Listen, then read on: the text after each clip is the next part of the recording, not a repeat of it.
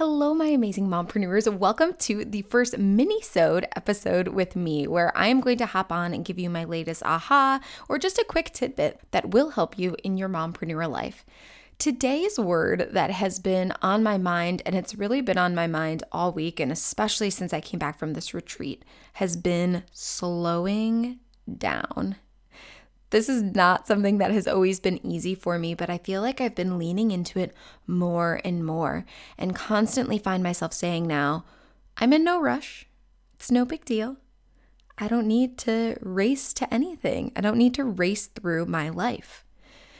As an example, the other day we were in Target, and normally it would be like, okay, it was getting close to dinner and bedtime, and Jack didn't nap, and all of the things. And and normally I'd be like, okay, the, the line was taking a long time. We need to move. They're going to freak out and all of the things. And instead, I was like, we're in no rush. We're good. We've got snacks in the cart. We can have a good time.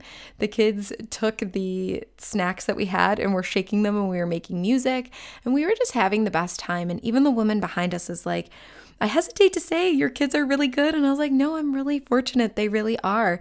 And the other day, my mom had mentioned that she could see the difference in me in everything that I've worked through since Cathy Heller's retreat, etc. And how she could not only see the difference in me, but she saw the difference in the kids. And I think slowing down and realizing that, like, this is our life and we don't need to rush through it and everything is gonna fall into place as it should allows us to really soak in all of the moments that we really want when we're being present. And so now that's all I'm focusing on is when I'm with the kids, I'm in no rush to get anywhere. There's nothing on my schedule that needs to happen that moment.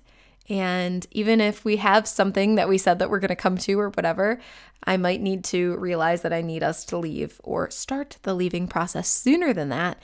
But I don't need to let myself get frustrated anymore when it comes to time. I can just keep it slow and give myself space.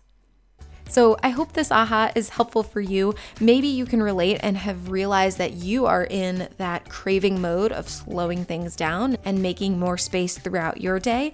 Or maybe this was just the reminder that you needed to start to enact that yourself. Wherever you fall into place, I would love to hear from you and get you in on this conversation too. So make sure you click the link below so you can head to Instagram, head to my recent post about slowing down, and let me know your thoughts on where your head is at when it comes to this concept.